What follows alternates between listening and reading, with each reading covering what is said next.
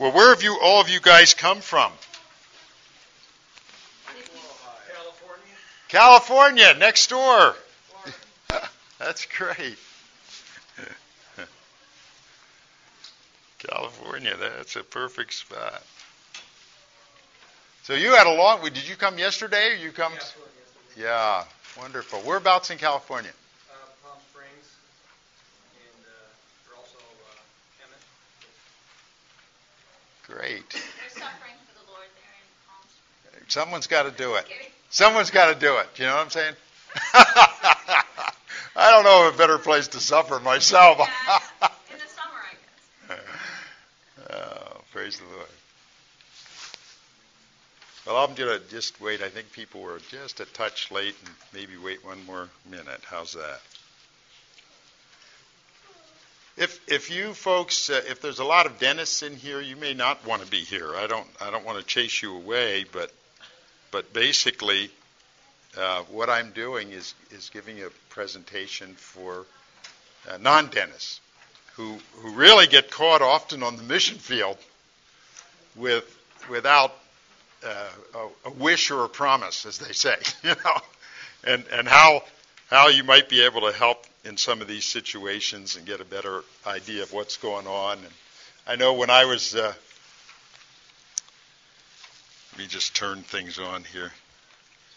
I know when I was at uh, the University of Vermont and uh, teaching our med students and and uh, in the surgical core program uh, with our surgeons, they used to say, uvula back I know all about, but don't show me anything in front of the uvula because I don't know anything about that. You know, they're just white things there that uh, around in your jawbone. So it's one of those great things to. Um, and then a number of missionaries that have been very close friends of mine over the years uh, have always mentioned that the the need for dentists on the mission field, uh, not part time, but full time, is enormous. Uh, many of the countries where we were in, like Liberia, has uh, maybe three for one dentist for three million people. There's only three people, uh, three dentists in the whole country, and so it's really a, a very uh, sort of depleted supply. And when we have our missionary docs out there, it's so important that they understand hey, boy, the, the need is great. Uh, so we need to, to pray for more laborers in the vineyard. Okay, well, let's, let's pray.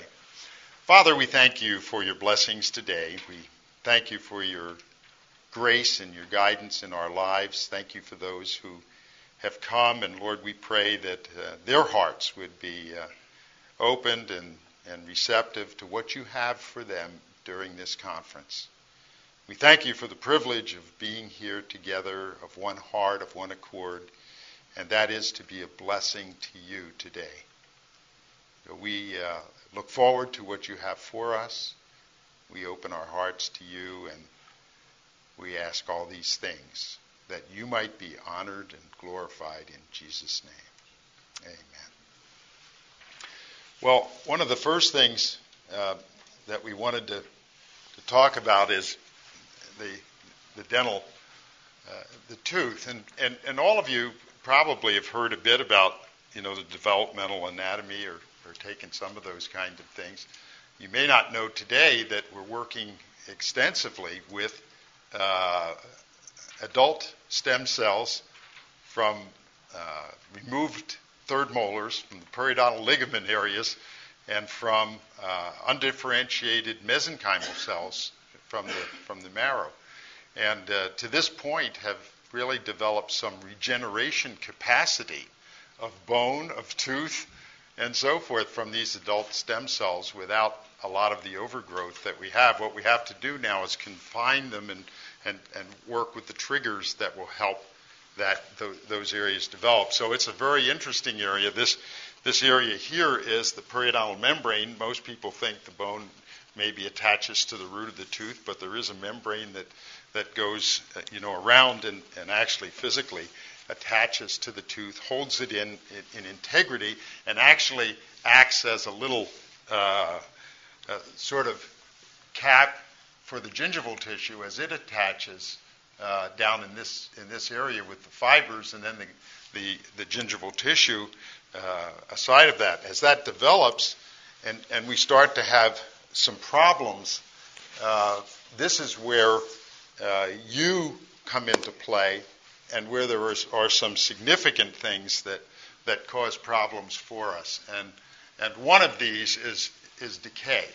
And, and here's a perfect example of, of decay. It, it, gets into the tooth, it goes into the, the nerve of the tooth, uh, which, which we call the dental pulp. And when that happens, you, start, you develop an infection that is down in the bone.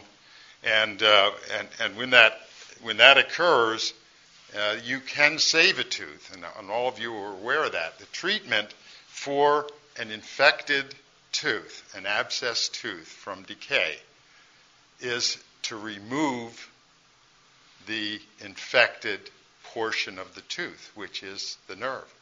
So you can do that by taking the whole tooth out, or you can do it by removing just the nerve, and that's what we often hear about in terms of root canal therapy, where you, you take the nerve and you instrument the tooth and you do root canal therapy. But uh, once you have that infection at, at the end of the root, now we are in, in a problem. Obviously, a tooth that has an infected nerve cannot be restored in that condition. You can't fill it or, or do anything in that way. And one of the ways that we tell if a tooth is abscessed is through percussion. Percussion is a, is a, is a very reliable way to, to sort of tell with a, with a firm instrument, the handle of a mirror or, or something, uh, a dental mirror, will, will elicit a response of pain because the inflammation process has gone periapically, has gone right to the end of the root. And when you put pressure on that, the inflammation and the swelling causes pain transmitted, and the patient says, whoa.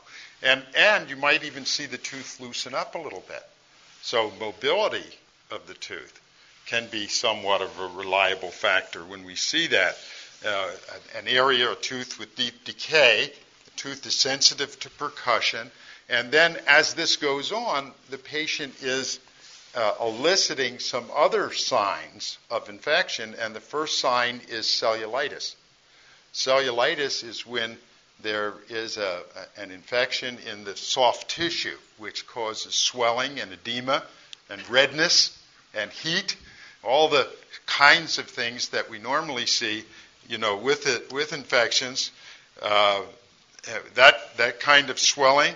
And if you look at, at, at this little guy, you, you can see there, there is pain, there is swelling, there is redness, and at, at times this cellulitis will become extensive, and it can go into the fascial planes and, and cause a person to have trismus. Now, trismus is the inability to open widely. It affects the muscles and, and uh, causes you to not be able to open your mouth widely. And, and that makes for a significant problem if you're trying to get in there and trying to examine or, or take a tooth out, obviously. But uh, it's not unusual to see this, this tremendous swelling because uh, actually the infection is caused by streptococci. And streptococci uh, tend to have the streptokinase that breaks down, that causes the spreading factor, that causes the infection and, uh, and, the, and the tissue to swell greatly. And uh, after that cellulitis is present for a few days and you have not been able to take care of it or they have not been able to take care of it, the next thing that happens would be for that cellulitis to, to turn into an abscess. There would be actually breakdown in the tissue where the infection is spread from the bone, where we saw that, through the, through the bone into the soft tissue. And now it's just not a spread of, of, of infection from bacteria in the organisms, but they have gotten the upper hand and you have the localization of an abscess formation. And with an abscess formation, you need to drain the abscess. I mean, there, that, that is, is very critical. And, and so uh, it, it can be a very localized abscess, uh, like, like this gentleman possesses with, uh, you know, up, up under his lip that's related to, to a tooth. And, and the drainage of that, of that kind of abscess will give a considerable amount of, of relief. I mean, there's, there, uh, there is the buildup of suppuration, but the difficulty is now how do you get it numb? Do you realize that, of course, an abscess is very acid? You have the bake, breakdown products, you have bacteria, and it's a very acid kind of environment. And, and basically, what we need to do is anesthetize it, and there's only two ways to do that. Now, one way is to use a block anesthetic away from the area of infection. Because a local anesthetic is, is what? Is a basic salt. And the area of abscess is acid. Now, if you inject into the area of where an abscess is, you not only neutralize the local anesthetic, but you spread the infection. So you don't want to do that. That's not a good idea. What, what, but one of the techniques that you can use in that situation, and let me sort of show you that, is this. If you notice on, in this particular area, there's a real blanching of the tissue that is over that abscess cavity. That is a local infiltration of anesthetic that is not in the abscess cavity, but is in the soft tissue that, that's outside. You still have a pretty acid condition, but an, a good indication that you do are, are getting good anesthetic is a blanching of, the, of, that, of that area. And of course, local anesthetics like xylocaine, usually the ones that we use would have 1 to 100,000 epinephrine. And that is a sort of helps with the hemostasis but it also retains the anesthetic in an area of being very vascular for a longer time. So you get a little more effect of the anesthetic. So when you inject in that area, you get you, you can get a blanching, and and that actually that blanching will transfer to enough anesthetic for you to uh, be able to do an incision and drainage. At that point, if you make your incision into that area, you can then take the rest of the anesthetic that's in your syringe and go into the abscess cavity and flush it out. Use it as an irrigant because that area will flush out and also you'll get a little more anesthetic. What you want to do when there is an abscess cavity is complete drainage and then, if possible, put a drain in there so that it will continue to drain while you use antibiotics to take away the infection. Because now you have two problems. You have one, a tooth, which, which caused infection, but, and, and the infection has gone from the bone out into the tissue, and it's not only just an, an inflammation and a spread of infection, which is cellulitis, it has localized into an abscess cavity which, uh, and, and once that happens, the abscess cavity will not go away. Let's say that we were able to do a block anesthetic on a lower tooth and take that tooth out. That would not solve the patient's problem completely because there still is infection in the soft tissue that, that is spread outside of the bone, and, and there is an excellent chance that that soft tissue infection or abscess cavity could continue to, to fester and, and, and it's not going to go away. So the treatment for an abscess is incision and drainage. And, and so that's the important discernment that you need to make in, in that area. And, and basically, once you create the opening for the abscess, you want to make sure that that opening is complete. In other words, sometimes these abscess cavities can be loculated. So you want to go out into the abscess cavities to make sure that the loculations are, are gone and that you then have the opportunity to put a drain or something in there that will allow that uh, area to, to drain for a period of time while you then give the patient antibiotics. So that's that's an important thing. You can use a little piece of Penrose drain, or you can use uh, iodoform gauze, or there's a number of things that you can use. Uh, you can use a little piece of your uh, of a glove, and and put a little uh, sort of feathering on it so that it, it there's something in there that sort of keeps it from just sliding out. But those kind of things will will do that. If if uh, and one of the tricks of putting a drain in, particularly in those kind of areas, is that if it's a round drain like that, you can put it in in that way. But the other one is to take that same sort of hemostat and stretch the drain over the edge. In other words, you know, like a balloon, push on it, stretch it, push it into the, and then release it. And that releasing of the pressure will just allow you to take the instrument out, and, and the drain will stay at the deepest point of that kind of abscess cavity. But that's really what you want to do in terms of, of that. When you have a smooth drain, it can easily work its way out and, and so forth. That's one of the difficulties when we're on the mission field sometimes and we don't see patients routinely for follow up.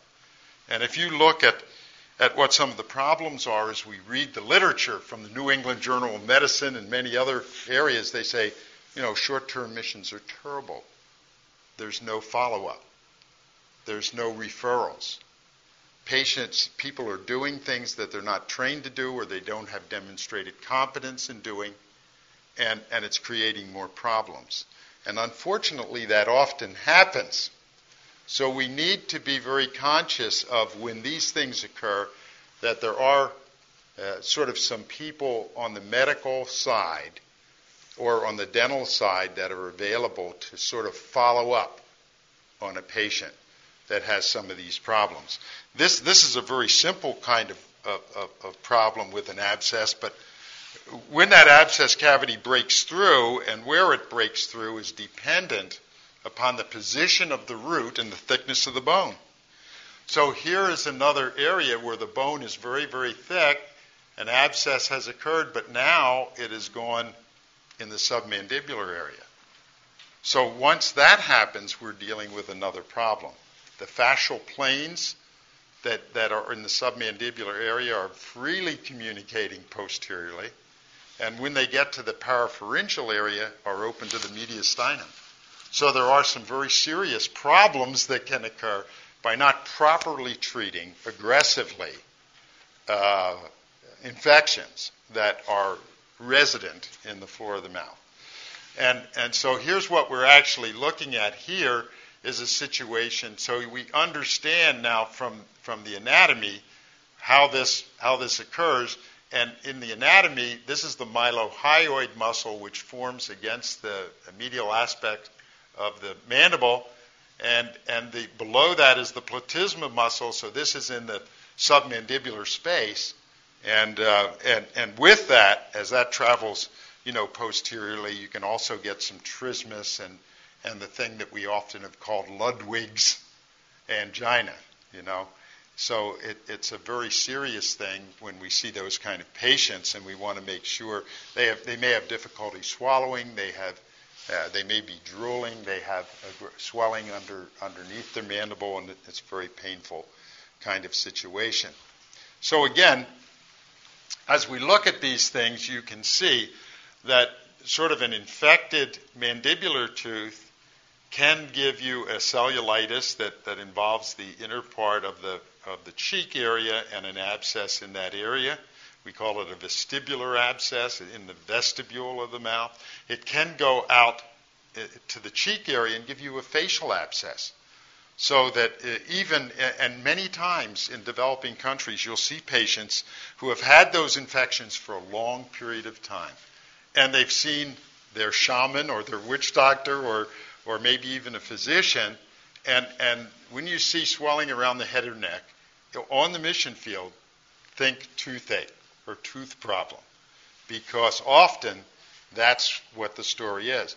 So uh, those kind of conditions and those situations, um, someone INDs it. to get rid of the abscess. But they haven't gotten rid of the problem because the tooth is still there and then it keeps draining. So uh, we can also then see it go into the floor of the mouth, in the submandibular area, below the submandibular gland, and then in the maxilla, it can go into the sinus. So it, it, it, often there's only a thin layer of bone between that root and the sinus. So infection proceeds into the sinus, and that kind of a patient would, would may exhibit tenderness to multiple teeth in the maxilla. Because now all the teeth in that maxillary area are, are uh, either affected by the cellulitis and the, and the irritation to the Schneiderian membrane of the sinus, or uh, there in fact is, is uh, suppuration that's gone into the maxillary sinus. Once the maxillary sinus becomes infected, the little cilia flow, you remember in your anatomy, the maxillary sinus is not a dependent draining sinus. It drains superiorly into the media, uh, medial uh, ostia area of the nose. And uh, if, if the uh, sinus is infected and the membrane of the sinus loses its ciliated flow, you end up with not only a swollen uh, maxillary sinus area, which occludes the opening, but you end up with damaged cilia flow, and now that it's not a dependent draining sinus anymore, so you can have a patient with chronic sinusitis even after the infection is, is gone. So, so that's a problem. And it can go out into the cheek or it may even go into the palate. A person may look like they have a benign tumor of the, of the palate area because they have this swelling and tenderness up in the palate area. You may think, well, goodness, they have a benign mixed tumor or something in the, in the palate. But that's, that, that is also one of the things that we see. And then the other thing that a very dangerous area is uh, what we call uh, the pericoronal area of an impacted or retained third molar. Um, often there isn't enough room for the third molar to come in completely, and, and that tissue around that, it forms like a little hood around that wisdom tooth. It's warm, it's dark, it's moist, and the next thing you know, it's an excellent area for culture media to start and, and a little like abscess develops and someone is very uncomfortable. Now, the difficulty there is it gets back into the pterygoid space very quickly, causes trismus, inability to open the mouth, and significant pain and infection that can go down the fascial planes even into the neck. So, uh, when, when, and a peritonsillar abscess can also develop from that kind of, a, of an abscess around a, a third molar. And, and in those cases, uh, where there is no good attached tissue, firmly attached tissue around there, just cutting the tissue away will not usually help a great deal because you need firm and good attached tissue around the wisdom tooth. So uh, just sort of saying, well, I'll just trim that tissue away over top of it is not always a good answer because it, it, will constantly be a problem with, with infection or the tooth may be traumatized by an upper tooth that's actually biting on the, on the gum tissue. So um, that, that's not a very good thing. And when we deal with uh, most of the people in the developing uh, world, we can see uh, two main problems. We see the dental problem, the dental component that we've talked about with decay, and then there is also the periodontal problem, where uh, oral hygiene is not a is not a prominent thing. Uh, we and and preventive uh, dental care is not known well, and so we really don't have people doing good oral hygiene, and then we get inflammation of the gingival tissue, buildup of of calculus and tartar around the teeth, and that really that infection uh, continues to go uh, and progress until actually the person will lose the tooth. I mean, it is so loose they'll be able to take it out themselves. It's it's very painful, and and if they bite on it, the tooth easily moves. But I mean, from a visualization standpoint, you'd be able to know the difference. I mean, the the, the tissue is very red, easily bleeding, and uh, and characterized by the black tartar often that you'll see. sort of around the tooth and all. And that's just laden with bacteria that's gone down not only the side of the root, but removed bone support from the tooth. So eventually the tooth is, will, will loosen and, and, and come out. So it's, it is a very, as the infection proceeds apically or proceeds towards the end of the tooth and, and the tooth loosens up, there are also uh, lateral canals from the nerve that go out the side of the root.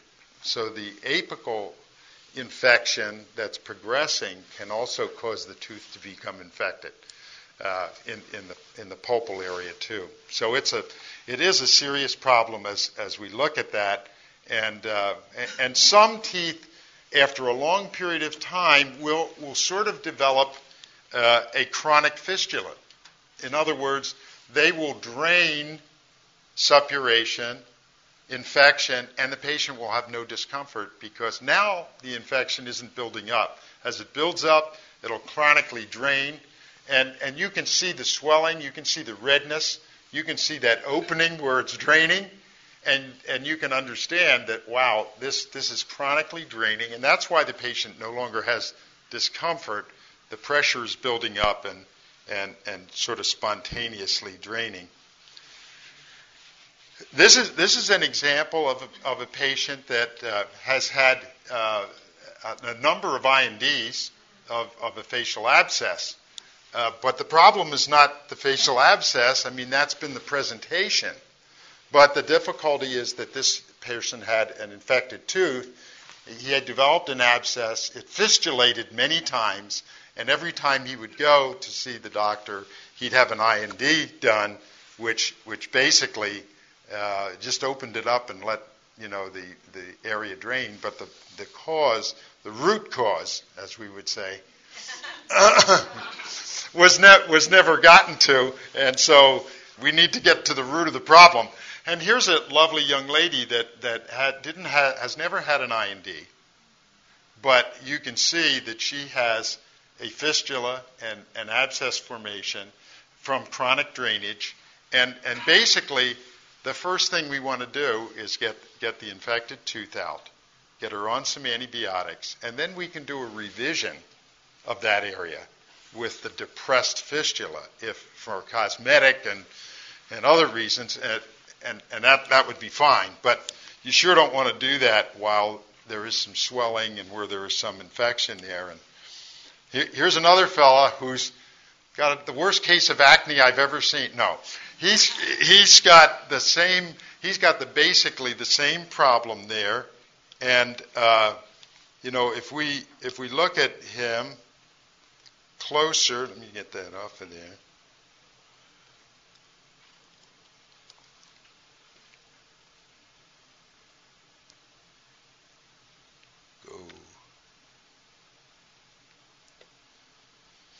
If you if you go over there, you'll see that this is interesting because often we don't have an X-ray, but here's a tooth that uh, basically one would say it's an abscess tooth, and abscess teeth don't get don't get uh, caries, do they? they everyone, here here's an individual that not only that, but is is in danger of a pathologic fracture of the mandible uh, because of all the chronic infection and and trying to get around there, and that that's why I say you know a lot of dentists they don't want to go on the field because other than having poor lighting and no x-rays and no suction, uh, it, it's, it's a very challenging environment. So something like this would be maybe on the field fairly hard to sort of understand. What, why, why did this person have this fistula down here at the end of the mandible? But if you take an x-ray, you can see that that's a very uh, very interesting sort of complication in an infected tooth, and, and I have seen uh, impacted teeth that that uh, you know had had an opening form and eventually became decayed. That's interesting X-ray because there are some other entities that cause destruction of tooth, uh, which we call internal resorption, but that's not this this particular problem here. This is a, an infected tooth in in that area with a so there's no monkeying around on these kind of things. You see what I mean? We, Mickey says so.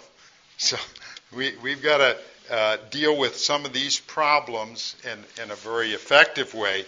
and they can be the periodontal abscess, the, the abscess on the, the gums from the, the, the, structure around the tooth. They can be the abscess periapical from the tooth decay, and, and the formation of an abscess in addition to that. Well, how are we going to do some, some local anesthesia?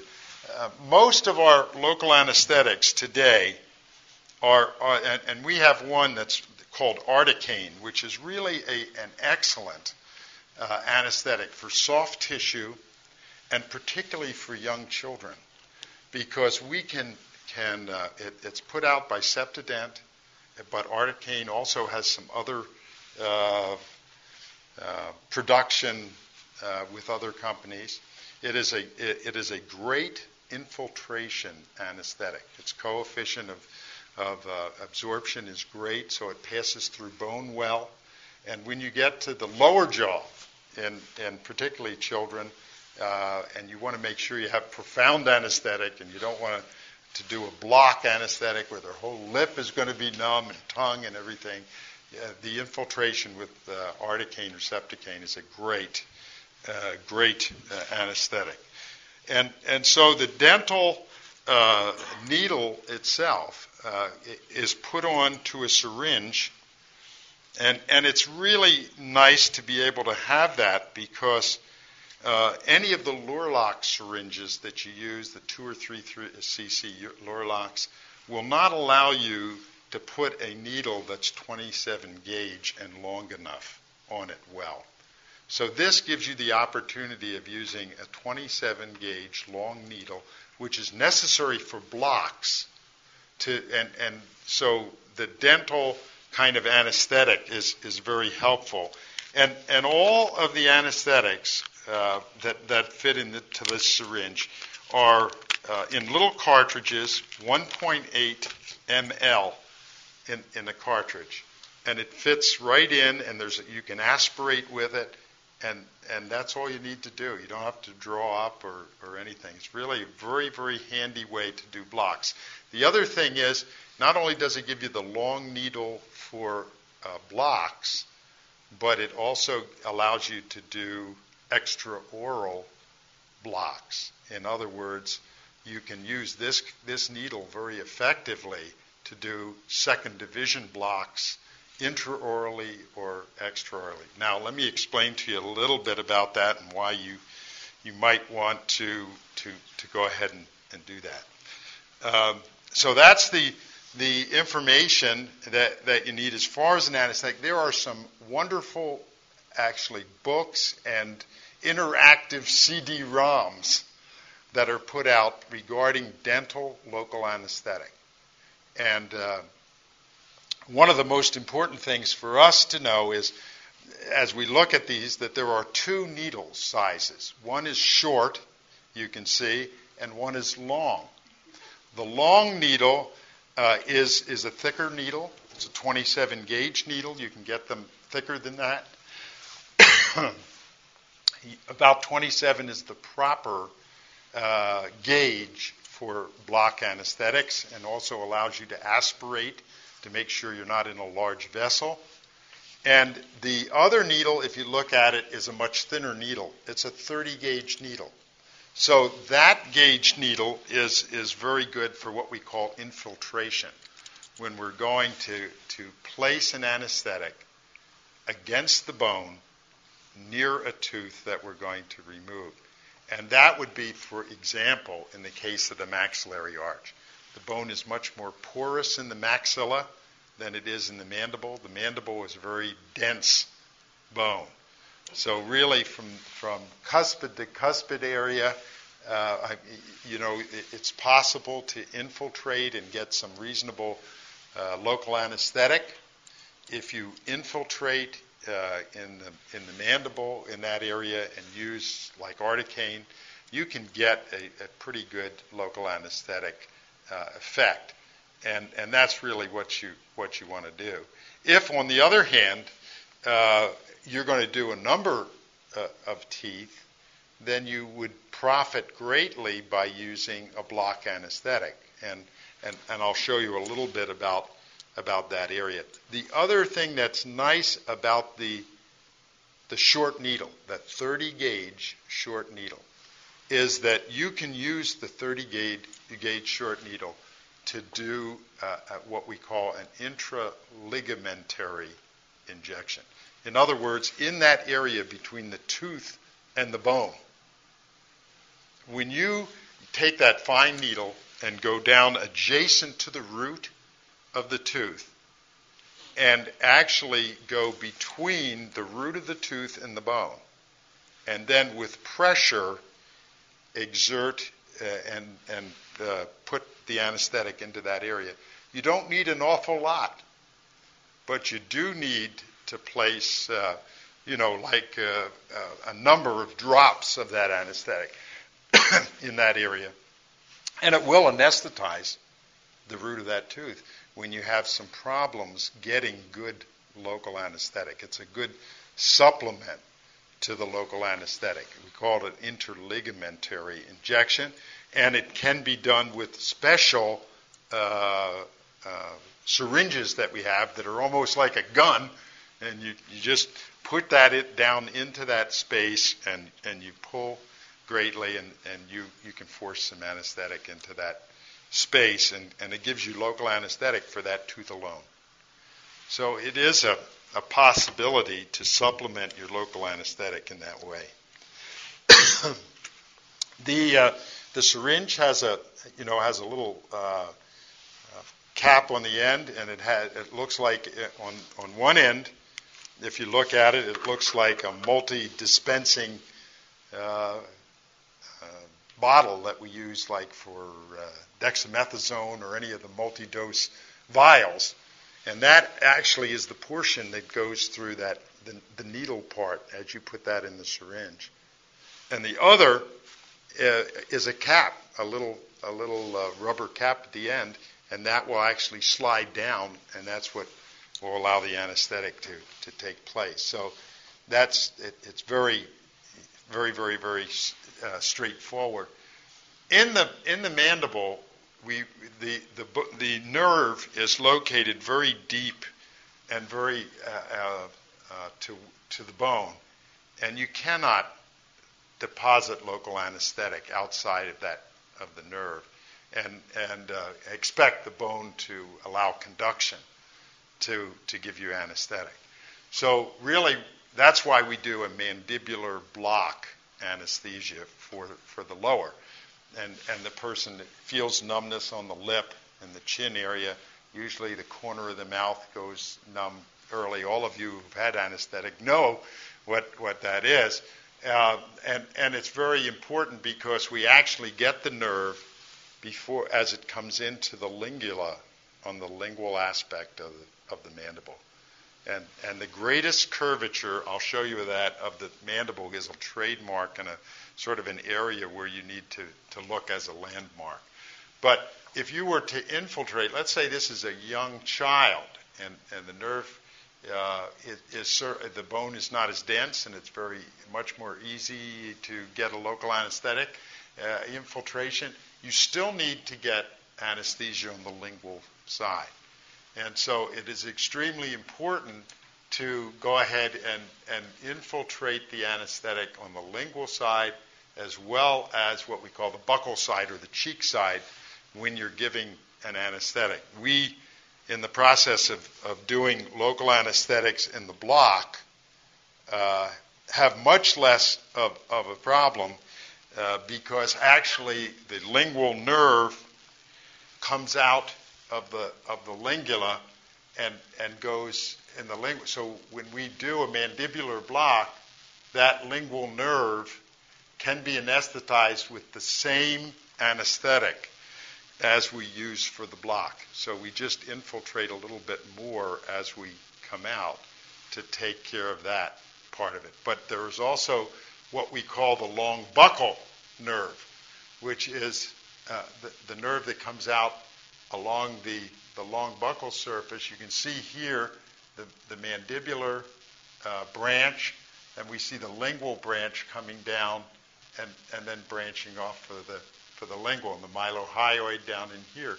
Interestingly enough, the mylohyoid nerve that comes down this way also can carry some sensory fibers that innervate often in the third molar area. So you can give great anesthetic and get all the symptoms of good anesthesia. And when someone is having a wisdom tooth out, uh, they're saying, "Oh, you're hurting me," and, and you are, because that that mylohyoid nerve has carried supplementary nerve innervation to that area. So uh, it, it get, as you get back to that third molar area, it gets a little bit more complicated for our anesthetics, and, and, and that's why the oral surgeon takes the easy way out and puts his patient to sleep. you know, they don't have any pain that way, you know. So um, basically, uh, knowing uh, the anatomy, knowing that the maxilla is much more porous and will allow us to infiltrate both on the on what we call the buccal or, or, or areas and also the lingual area. We need to place a little anesthetic on the lingual side. That holds true, lingual meaning tongue side or the palate, uh, and, and we need to do the same thing in, in the mandible. Uh, are, you, are you doing this right by the tooth that you're going to take out, or is there someplace farther back that's like where it's coming? Well, I tell you what I like to do. I hate to hurt patients, and uh, if you uh, the the post the uh, posterior palatine foramen brings some nerves that, that come forward. And if you look at the attached tissue uh, in the palate, it, it is around the second. It's around the, the the first molar area in the palate. Mm-hmm. And if you look at the attached tissue, that is really firm connected tissue. It's part of the tissue that if we were doing a cleft palate repair, we would go across some of that hard, firm tissue to reflect it down. The uh, just below that is some sort of over that area is a softer, more freely mobile tissue. It's still bound down quite a bit, but if we sort of use a little topical anesthetic and inject into that area, it won't be painful. It, it really is well tolerated, and you can put a little bit more in there. But if you have to inject with force into the attached tissue, you will not make your patient a happy camper. You know what I'm saying? So it, it, it, will be, in other words, very much more painful. So I try and use topical anesthetic, and I also, particularly in developing countries, realize most patients have never been to a dental office before, young or old, in many areas. So I like to use what we call vocal local. And vocal local means that you are really uh, explaining everything through your interpreter if you have to, or whatever that you're going to do, and that this is going to be a, a little uncomfortable, or it's going to pinch, or whatever. Patients hate, hate surprises. And remember, everything you say beforehand is an explanation. Anything you say afterwards is an excuse. So, I mean, the nice thing is to say, okay, here's what we're going to do. Here's what you, is, is this okay? And, and so forth. And get their understanding. And then, you know, you try and proceed. Because, uh, you know, we sort of take for granted that they understand even needles and syringes and all this is pretty mind boggling and pretty scary. And I'm just amazed how well they do in those conditions. But uh, I think that's an important, a, a, very important aspect. And as I said, there's a lot of great uh, books on a dental local anesthetic, and, and I think I've listed, you know, some of that there. But here is the, the lingula. This is the condyle. This is looking at the posterior part of the mandible. This is the lingula where the nerve comes down. And, and basically, that's where the uh, inferior alveolar nerve goes down into the mandible, and the mandible is extremely dense in those in, in those areas. So it's it's very important that as we do uh, our, our local anesthetic, that we use as a as a guide this what we call external oblique ridge, which is that external area of the mandible, and its greater curvature will line up well with with where the lingula is. And if you palpate that and, and you go back gently from what we call the bicuspid area across, you will easily be able to, to get you know, to, to that area for a block anesthetic. and and we would actually slowly infiltrate as you go forward. When you reach uh, and you feel the bone, if if you haven't uh, sort of entered at least uh, you know over half of what that your length of needle is, you are probably hitting the bone way up in this in this area. You need to to slightly back off and turn your syringe towards the same side that you're working so that you can pass the bone and go into that sort of concavity. That is the best place to, to place it. There are some other techniques of local anesthetic blocks, but uh, that is a, is a very simple technique. It's a very, it's a very easy uh, technique to use. And it'll block all the way up to the incisor tooth. That's right, and that's one of the things too. If you if you have someone that comes into your, to the uh, clinic and and they say, you know, I have bilateral pain, that's not anatomic. You either have something on both sides, or you know, it it, it raises a, a little question as to to what you have. Because usually, uh, as I said, everything follows that anatomic basis, and you're you're looking at a unilateral uh, numbness and and usually, you'll, you know, the person will start to feel some tingling or numbness on the corner of the lip first, and then it'll become really profound. And, and here's a, a sort of a look at a, at a wisdom tooth, and here's that external oblique ridge that's coming up that you can palpate through the tissue easily and, and, and sort of get a look where the lingula is. But you can also see how that's, that ridge sticks out. So that's why you have to enter from the opposite side and then gently infiltrate and, if necessary, step around that bone so you can go into that. Uh, this this would be, I mean, basically what you would do is to place place a thumb or a finger in there. So this is the greatest curvature, right in that right in that area, and and then as you angled in with your finger as a landmark, and you're going in at the pterygomandibular raphe, where where the uh, buccinator, you know, muscle comes across, and the pterygoid superior constrictor comes out, and and the pterygoid. Well, basically, you're entering just posterior to that raphe, and that'll get that. That is your sort of landmarks in that area, and I think I'm, i might have another picture there that'll help you. But uh, the the other thing that uh, someone asked, I think, that was so important was, what if you don't have any dental instruments? How are you going to, you know, take a take a tooth out? And I, that's a, that's a great question, and my answer would be, I'm not. I'll tell you truthfully. Uh, you know, I, I've even had little ones with like deciduous teeth, and and they've been a little loose, and and and it, it's a little bit traumatic just to go in with a piece of gauze sometime and think you're going to hold it and and have it come right out. It sometimes doesn't happen that way. So. So I, I, I think topical anesthetics are important. I think local anesthesia is, is, is essential, and I, I think that uh, you need you need to somehow get the minimum dental equipment to, to sort of go along and, and, and do that. And, and that means really you need some kind of a flashlight or something to, to help you to get some visibility. Uh, you, you certainly need your gloves. Uh, there, there are upper and lower uh, forceps, and and just to to mention upper and lower forceps, this is a this, you see this this sort of looks like an L, doesn't it? That, that's telling you that that's a lower forceps. And, and lower forceps sort of look like they're, they're, they come off sort of at a right angle. This one, if you look at it, looks more like an S. You know what I mean? It has a little, a, a little different curvature to it. If you look at this one versus sort of this one. Do you see the difference?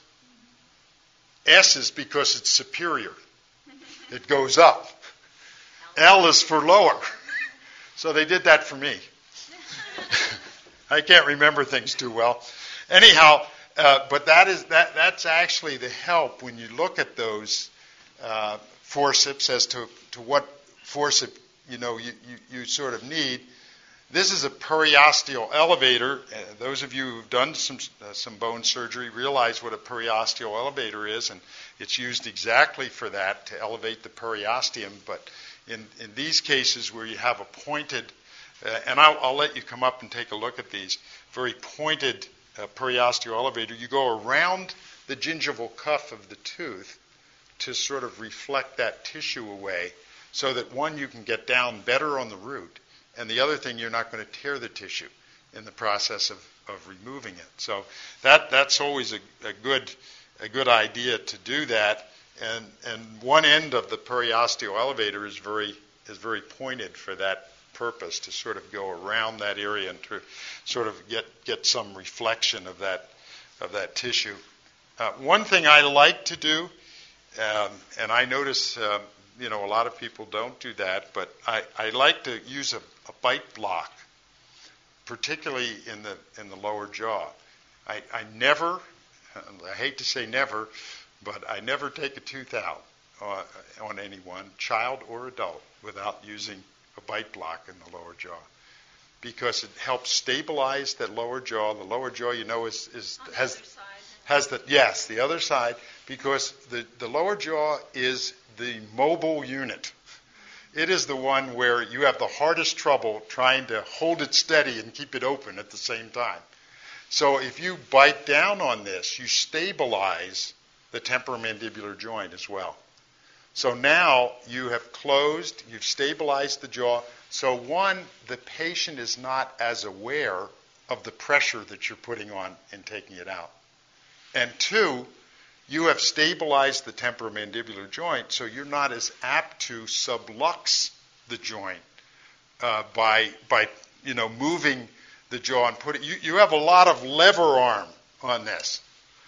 You're, you're standing out here. You have the tooth, and you're able to put quite a bit of pressure on the jaw, quite a bit of pressure on the temporomandibular joint. So it, it's, uh, it's, it's always better that when I was in practice, obviously, I mean, the patients I used to get were either so sick no one wanted to do anything on them, or they had extensive bridge work and all kinds of things, and you had to be very careful of the adjacent teeth and everything. And so, uh, a lot of the, the things that we do um, in, in our practice were to help preserve and do no harm and make sure. And so, even in developing countries where people are very hesitant, uh, about having things done. If you let them bite on that, that stabilizes it. They'll feel more comfortable in having it done, and and it, it sure does help help a lot.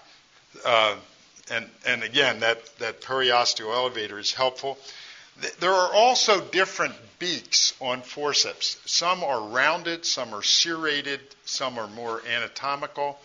Someone who does not take teeth out often or does not like to take teeth out like myself, uh, probably is better in using a serrated uh, instrument. The reason for the serrations is that it, it grips the tooth better, so you get less movement of the instrument on the tooth surface, and you're less liable to break the tooth. A that's a forceps. Yeah, that's a that's a serrated sort of anatomic tip, and you'll be able to see those over there. Uh, and, and what you're doing is you're creating a bit of a lever effect when you're when you're taking teeth out. And you can see that basically uh, it takes a little force at the end of that long lever to to allow that the tooth to come out. Now I'm going to tell you something that that probably is a little bit uh, unlike any. You didn't do very well with this. Yeah, I, I, you know, all of them came out. It looks like. Anyhow, the uh, he became very attached to his tooth. By the way. Anyhow, uh, you know, it sounds like in these situations that uh, what you do is pull a tooth. That is absolutely wrong. You push a tooth. Okay? If I want to take that tooth out, I am not going to pull it. I'm going to actually push it. And I will de- show you why that's so important. You push it up and you know anatomically that this tooth has sort of a rounded conical root, I push it up as far as I can and rotate it a little bit because it has a conical root, and it will and it will come out without any great force or anything. But the, you take a tooth out so that you can remove the last third of the root. If you get the last third, I can almost guarantee you you got the whole tooth. Okay? So that's what, what, what you're trying to do. And remember, if you pull it down, if you start to move the tooth down, and then you start to, to, to wiggle it, you've changed the whole fulcrum, haven't you? You want the fulcrum to be right at the end of that root because you're taking this whole root out. You're not just taking the, you know, the, the two thirds. So by doing that, now all your force is this way, even if you're luxating, and you're pivoting on what? The very end of the root. And once that's loosened enough, and you've moved it either, either figure eight wise or back and forth, then you can take it out. You don't you know, pull a tooth, you push a tooth. And that goes whether it's the lower tooth or an upper tooth. If you don't want to break roots, that's the way to do it. And so even when we put the tooth uh, in the long axis, now we're, we're looking at that. You notice how that forcip is in the long axis of the tooth? And even the, even the upper ones that we used in the front, that's in the long axis of the tooth. So we're not putting forces at an angle. We're lining the forcip up with the long axis of the tooth. And, and then in the anterior area, from cuspid to cuspid, uh, in, the, in the maxilla, it's a conical root. So you can push up all the way and rotate. And, that, and that's what you, you really want to do. And you need to put some strength into that. You need to have some tooth to grip. And I'll show you some forceps which allow you a little more access to, to that area, but, but basically you, you want to support even the maxilla and keep the forcip in the long axis of the tooth. And, and basically what you're trying to do here is you're trying to luxate that tooth in such a way that you're expanding the bone adjacent to it. Because sometimes the roots are divergent and they're wider than actually the base uh, or the conical portion of the central portion of the tooth. So you really need to, to do that. You really need to widen that space. And as you see up in there, you, you widen the space and then you, you actually put some traction. So where is the first pressure? Apically. And then luxating, okay, from side to side one side, then the other. Don't get in a rush. And then once it's loose, you can easily deliver it. But the apical pressure is, is the, probably the most important kind of So thing to remember. rocking. Yes, in, in posterior teeth particularly. I mean, if you're very familiar with dental anatomy, you can take some you can take some choices and, and take some liberties. But for the most part, if you're not, it's it's a it's a luxation from palatal area to buccal, from palatal to buccal, and delivery is buccal because of the fact that the palatal bone is much denser. So you, when you get movement and spread of the plates, your your spread is going to be greater on the buccal aspect. So that will give you a, a, an extra help as you as you make a delivery. Now, uh, sometimes you forget to push the way you should, or you may find out that uh, there there is a there is a portion of the tooth left, as they say. And sometimes late on a Friday afternoon, I would get a call in the office. I got my part, but your part is still there. So uh, what what I would need to do is go and sort of take a root out, and and you know this is a, a critical thing because it can be a multi-rooted uh, tooth, and it can be up near the maxillary sinus. So it is extremely important to understand that as you do that, what your effort is is to use a very fine root pick and to try and go up adjacent to the root. Do you notice how you're doing that? And gently sort of rotating that root. I have seen some of our residents, and I've had it happen to me as well, put very little pressure on, on a retained root in the maxilla. Gone. He said, it disappeared. I said, yes, it did. and it's in the maxillary sinus. So that's not a pretty picture. And, uh, and sometimes we, t- we talk at the board exams. You know, we, we get into these esoteric discussions about osteotomies and all that kind of thing. And uh, I, we, we talk about, well, what about this? You're doing this procedure and you're putting pressure here. All of a sudden, the tooth disappears. I mean, what would you do? And Right. and and and, and the oral surgeon took the, taking the exam. He said, "Boy, I never thought you'd ask me that," but he said I'd have a laundry problem. so so that happens sometime, and and when it does, you know, we we want to be prepared. And I have said, if you're not experienced in removal of of teeth from the antrum, don't do not try.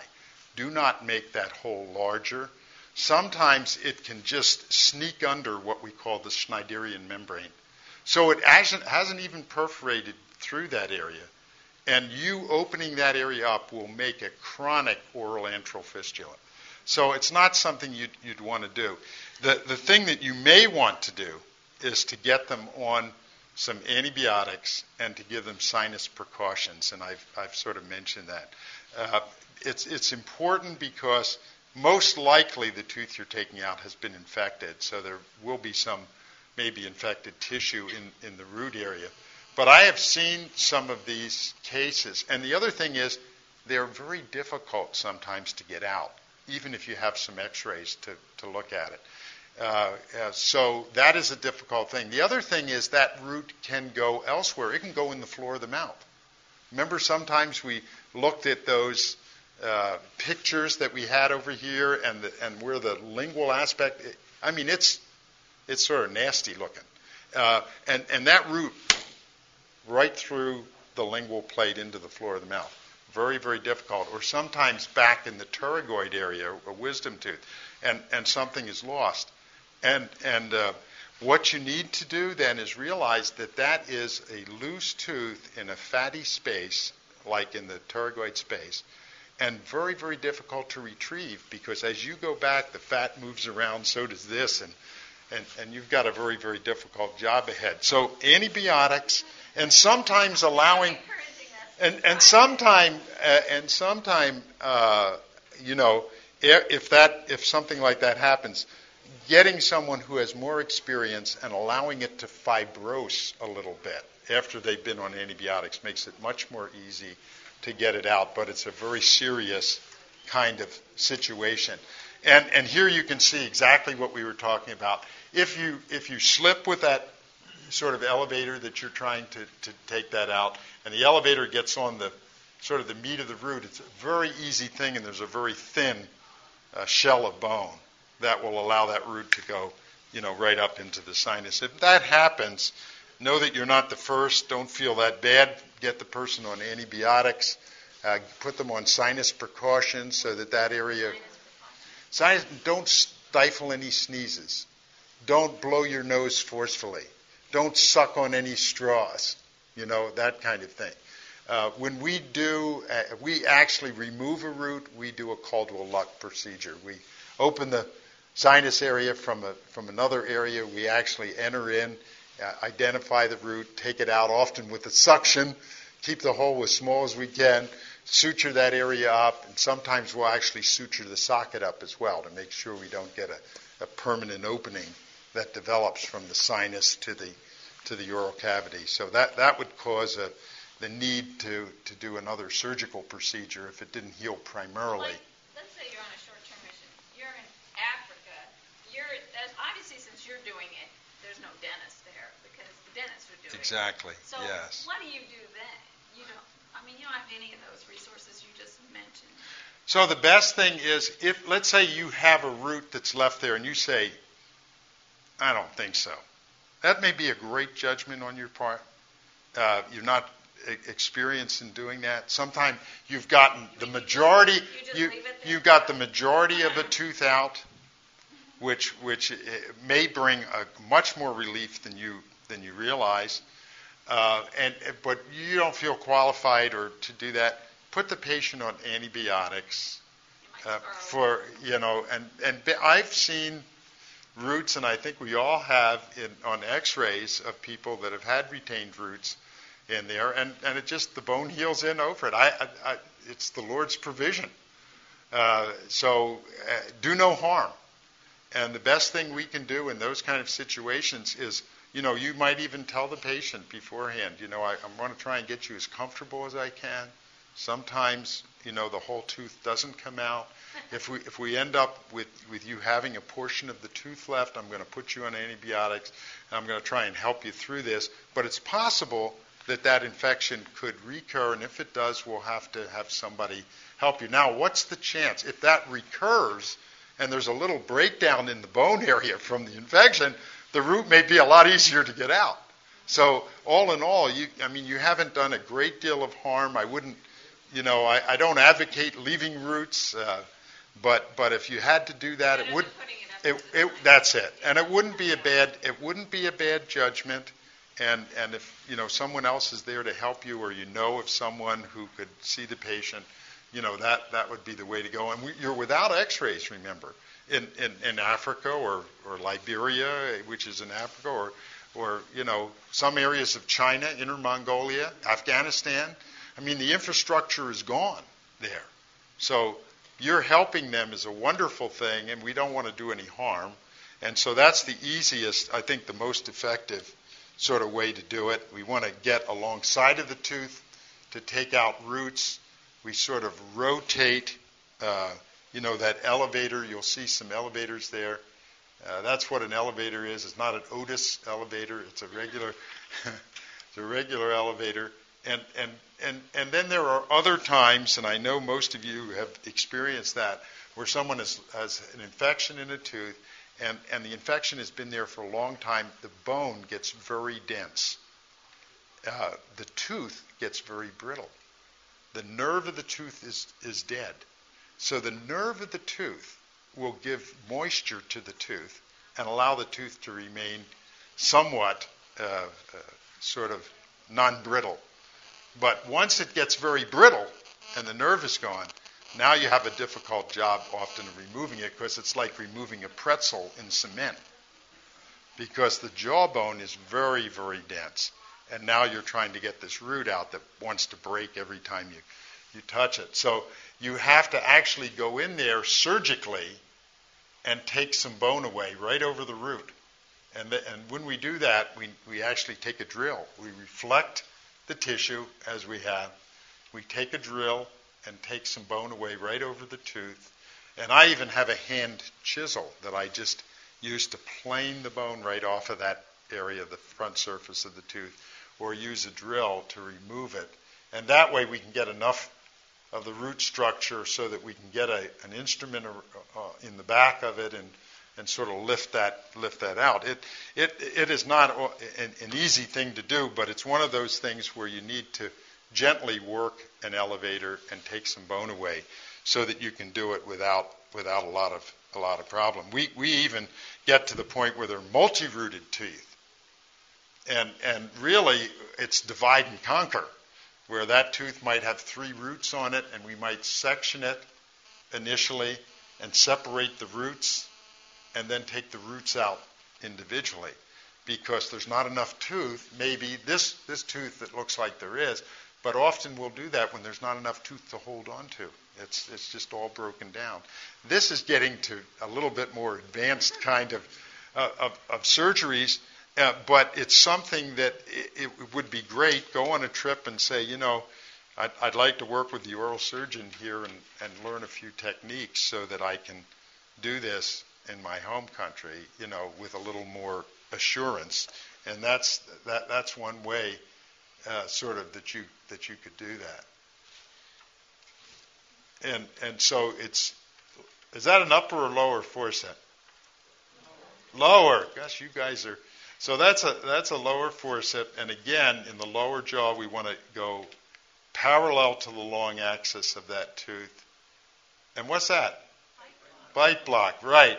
And the bite block is very important on the on the other side, stabilizing the jaw, keeping the temporomandibular joint there, and protecting it. It's it's a great it's a great way to go. And that's what that sort of looks like, using the bite block in there. There is an instrument called a cow horn, and it looks exactly like a cow horn. It, it has those sharp beaks that come around like that, and, and that's one of those instruments that's great for posterior uh, teeth, mandibular molars, where they have two roots, and you actually sort of pump or, or get those sharp beaks to come in between those two roots, and then luxate and then remove. But that's a, that, that is an excellent instrument because molars are very difficult to remove. You know what they're called? Double grinders. So those are the, those are the tough ones, and, and the cow horn, you'll see the cow horn over there. And then when roots are left, we use elevators, and, and this is, these are flag elevators, or we call them uh, uh, east-west elevators because they can, if you take one root out and you still have another one left, you can actually go through the bone in between the roots to lift the other root out with, with those with those kind of elevators, and, and that's basically the way the way it is. You, you can see how that elevator is resting sort of on bone and, and used to sort of pick or elevate that root that's left in, in that in that socket area and by doing that, you either can lift it in that position or, if necessary, even go in between the two roots in the jaw and, and get the position and lift it out. And that's good because you won't, you won't get a lot of swelling when you do that. You don't have to reflect a lot of soft tissue. You can do it right through the socket area and just take that and just take that root out. So sometimes we do have to section a tooth and like I said, we, we need that drill and we section it down between the roots and take a little bone away. And that allows us to take those roots out separately. Uh, and, and that's something you may not, not want to get involved in. This is a, an example of some granulation tissue that is around uh, an area of chronic infection. So, you know, when you, when you see that kind of area in an, in an infected tooth, you know that that really that's uh, you know clearly the, a tooth that's that been infected and and it, it's not unusual to see patients in, in, a great deal of discomfort and a great deal of swelling. And if you look at, at the situation there, you'd say, "My goodness, this is, you know, a, a, case with very bad dentition. That patient has a parotitis, not a, not a, a dental infection. So it, it's very important in our exams and so forth to look at some of the differential diagnosis. And I put that, some of those things down there. What do we need to think about when we're thinking about facial pain? And, and, and how would we sort of look at that? You know, uh, someone at this age, I'd expect it to be a suppurative parotitis. In other words, you could milk out some, some fluid out of that. But if it was a young person, what might it be? Mumps and, and that's not suppurative. So you, you may not get any suppuration, but you'd still see the swelling, uh, not quite the inflammation that, that you'd see in a suppurative case. Uh, and, and, or you might see a situation where there's some infection in the floor of the mouth and swelling, and that's from a sialolith. That's not from an infected tooth. So that if, if someone has obstruction of a salivary gland, and, and they, they can have both infection and swelling, but it's not dental oriented. So we, we start to think about that, and we can also milk that area out in the submandibular area so that we see suppuration, more, more suppuration coming out. So from the dental standpoint, we need uh, a, a, needle driver, you need a, a, blade, you need some mirrors to look at, and, and uh, sort of an explorer, and, and we have some there, some periosteals. Always use a 3-0 gut uh, in case you need to place a gut. That's an easy uh, thing to put in, and it's going to uh, dissolve. So 3-0 gut is a is a is a good alternative for you because uh, usually our length of stay is, is not long. But upper and lower forceps will help a great deal. Some of the elevators, I've listed those right on that list for you, so you'll have an idea. Sterilization is always a concern. Uh, and uh, Cidex Plus now is often being taken off of uh, your your shipments, and and the airlines don't want you to to bring Cidex along. But the one thing that you can bring is a pressure cooker, and this this pressure cooker is a great autoclave. Uh, it, you you can even flash clave with it. It has an extra weight to increase the pop off pressure, and uh, and and if you are interested in, in using that kind of a of a mechanism, it is a, it is a super way to go. And uh, you can see the pop-off valve has that separate weight. We, we put that on, and, and basically when that starts to pop off a little bit under pressure, you've got 250 pounds pressure in there, and you leave it for 20 minutes to 30 minutes, and it's sterile. So it's not uh, what we call uh, high-level disinfectant. And that's what happens with Cidex Plus. Unless you leave it in 10 hours, it's still high level disinfectant. It really takes care of HIV and it takes care of a lot of things, but tuberculosis, spore, and other things it does not take care of. So it is not the best way to go. It is maybe satisfactory.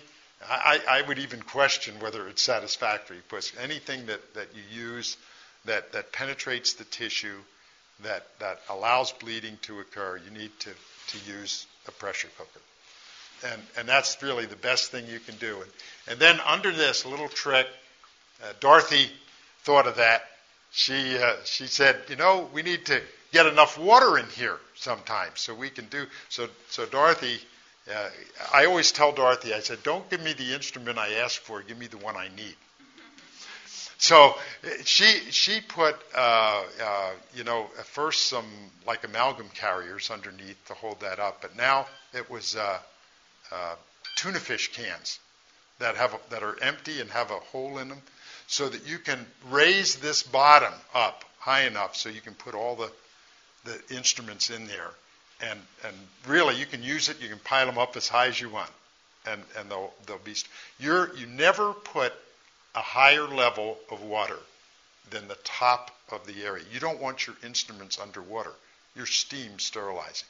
If you put the instruments underwater, they don't get the same sterile, sterile effect because the pressure and the uh, you know and the steam is the hottest part of the the whole thing. So that's what you really what you really want to do, and and that's what you need. I'd be happy to help you with some of those kind of things if you have that problem when, and and you'll see some some people with some help that uh, that really get involved with some difficult surgeries with uh, in in developing countries, and and we've had a number of docs that that that have come, and many many dentists today don't don't take out many teeth.